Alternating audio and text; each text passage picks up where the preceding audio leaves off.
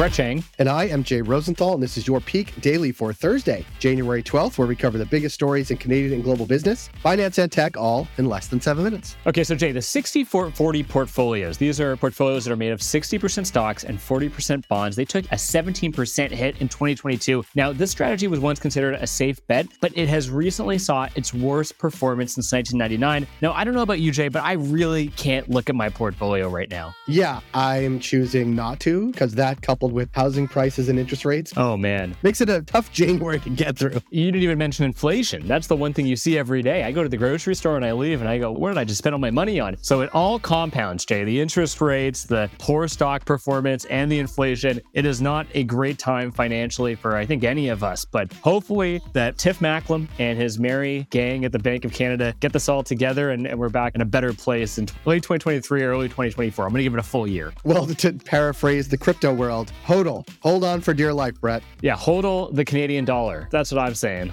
Brett, aside from back to back to back to back bad news, what do we have for Peak Pals today? Well, you know, we're going to try and make this a bit more of a brighter episode. For our first story, it's a white collar recession. For our second story, office space is opening up. And for our last story, businesses are on sale. For our first story, data from past recessions shows that the blue collar workers usually bear the brunt of the impact. This time around, the trend is on track to flip into reverse. Yeah, this is pretty interesting, Jay. So here's what's driving the news. Within the last week, layoffs at white collar firms have started to get pretty scary. You can look at Amazon, Goldman Sachs, and BlackRock as examples. But in contrast, blue collar industries, where the amount of manual labor is typically higher and the pay lower, they seem to be breezing right through this. It checks out with the last year of labor data, which highlighted relatively low job vacancies in high wage sectors compared with all time highs in low wage sectors. Yeah, and the so called job vacancy gap is part of a full circle moment for low wage workers. The hardest hit during the pandemic might actually now enjoy more job security in the short term. This matters because blue collar workers might fare better through the current downturn than they have in recent history. According to the Wall Street Journal, demand for goods and services while softening is still too high for many employers to consider layoffs. That is a direct quote from the Wall Street Journal. Now, if demand does soften, industries such as leisure and hospitality might hesitate to fire the frontline workers they struggled to hire and retain after the pandemic. Next, if layoffs spread to blue collar industries as interest rates rise, and they will rise, Brett, you'll know the economy is in trouble. But for now, and to keep things light, job growth is still blowing past expectations in Canada, and a quote unquote soft landing might still be in the cards. I hope so.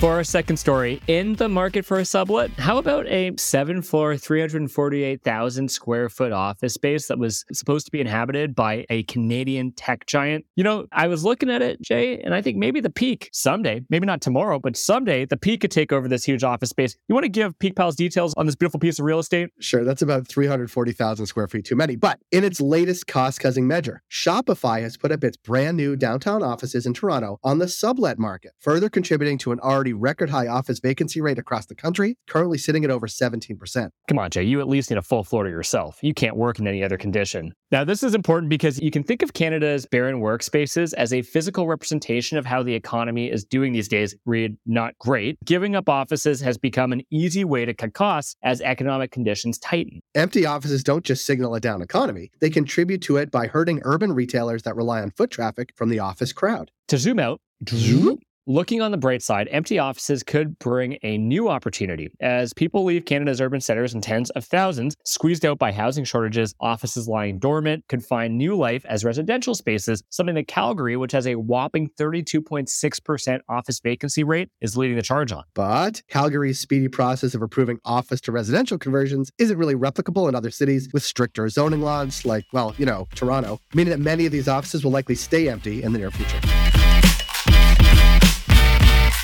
For our third story, many people have a dream of owning a small business. However, it might make more sense to just take over an existing one, as there'll be plenty of them hitting the market soon. Sounds intriguing, Brett. What is on the market? Okay, so over three quarters of Canadian small and medium business owners say they want to exit their business within the next 10 years, according to a new survey by the Canadian Federation of Independent Business. But the catch? Well, only 9% have formal written succession plans. Retirement was by far the most cited reason owners wanted to exit. A sign the gray wave that's hollowing out Canada's workforce is also hitting business owners. It's like thousands of Waystar Roycos just out there waiting to get bought. And here's why it all matters. Small and medium businesses account for about 50% of Canada's GDP. They employ over 80% of the workforce and hold over $2 trillion in business assets. It's vital to the economy at large that these businesses can stay, well, in business after their current owners leave. If all these companies and shops don't find new owners and close down, not only would it hurt the economy, it could put small communities who rely on their services at risk. Now, to zoom out once again,